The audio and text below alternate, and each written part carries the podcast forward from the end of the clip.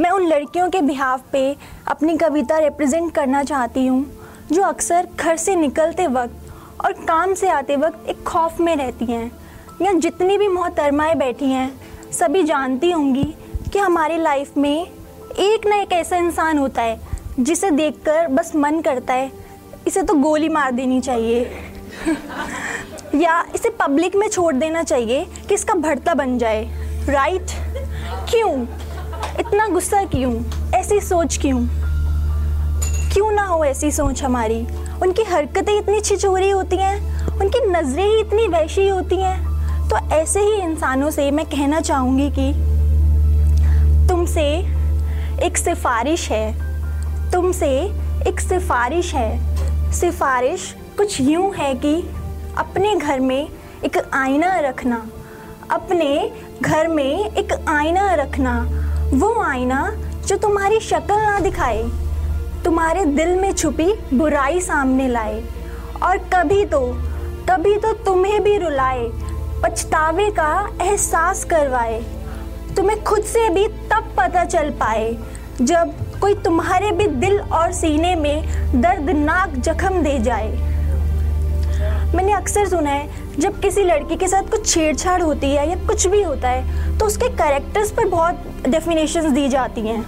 छोटे कपड़े, बहुत सारी चीज़ें। उसके करेक्टर को ऐसे डिफाइन किया जाता है, जैसे करने वाले से ज़्यादा उसके ऊपर, उसको टॉर्चर होना पड़ता है। तो तुम्हारे चरित्र पर भी दाग लग जाए, समाज के ताने तुम्हें भी झेलने पड़ जाए। उठते बैठते तुम्हारा भी चैन खो जाए और और तुम्हारे घर वाले भी बिना बात के शर्मिंदा हो जाए, तुम्हें तब तब समझ आ पाए। एक लड़की एक लड़की तो फिर भी चिल्लाती है, पर ज़ुबान होते हुए भी तुम्हारी आवाज़ ना निकल पाए। ज़ुबान होते हुए भी तुम्हारी आवाज़ ना निकल पाए। मैं एक लड़की हूँ, मैं अक्सर सुनती आई छोटे कपड़े, रात को लेट आना, काम पर जाना तो मैं उसी समाज से पूछना चाहूँगी। ये समाज भी क्या खूब बातें करता आया? ये समाज भी क्या खूब बातें करता आया?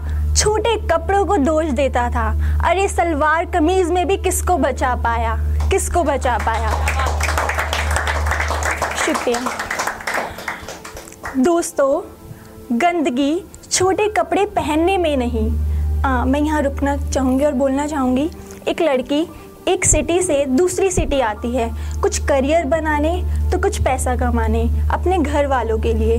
और जब उस लड़की के साथ कुछ छेड़छाड़ होती होगी और ये सब होता होगा तो वो कितना डीमोटिवेट होती होगी। तो दोस्तों गंदगी छोटे कपड़े पहनने में नहीं गंदगी खुलकर हंसने में नहीं गंदगी रातों को सड़कों पर चलने में नहीं गंदगी अपने घर को पालने में नहीं। गंदगी है। गंदगी है तो हमारी दृष्टि में, हमारी वैश्विक निगाहों में, गंदगी एक लड़की के आगे बढ़ने में नहीं। मैं इस कविता की एंडिंग करते हुए ये बोलना चाहूँगी कि मैंने जो सीखा है, आपको लाखों बार आकर कोई बोल दे कि आपने गलत किया या आप गलत कर रहे हैं तो हम नहीं मानते। सबसे बड़ी चीज़ होती है सेल्फ रियलाइजेशन जब हमें खुद से ही एहसास होता है कि हाँ हम जो कर रहे हैं या जो हमने किया, वो गलत है तो उसी इंसानों के लिए एहसास, तुम्हें खुद से ही हो। एहसास, तुम्हें खुद से ही हो, कोई और ना आकर बताए।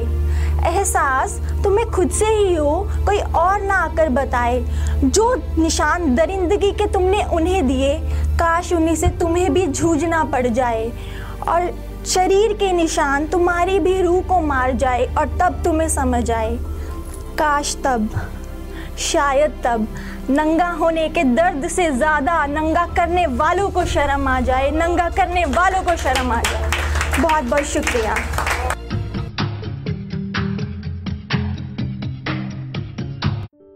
ये कविता योर वॉइस और हब हॉपर के द्वारा पेश की गई है।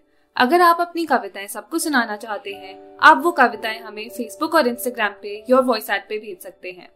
हमें आपकी कविताएँ सुन के बहुत अच्छा लगेगा। हमारे पोइट्री इवेंट्स को देखने के लिए हमारे YouTube channel Your Voice at पर जाए।